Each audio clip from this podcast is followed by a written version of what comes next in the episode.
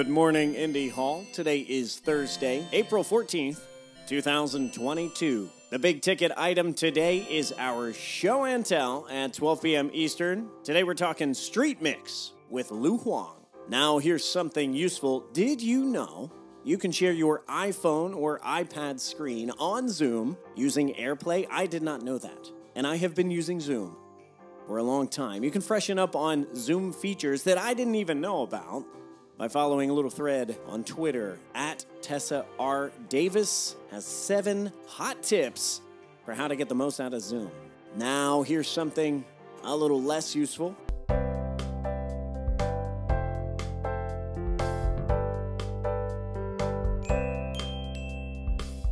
Take care of yourselves, take care of each other, and take care of your communities. I will see you online.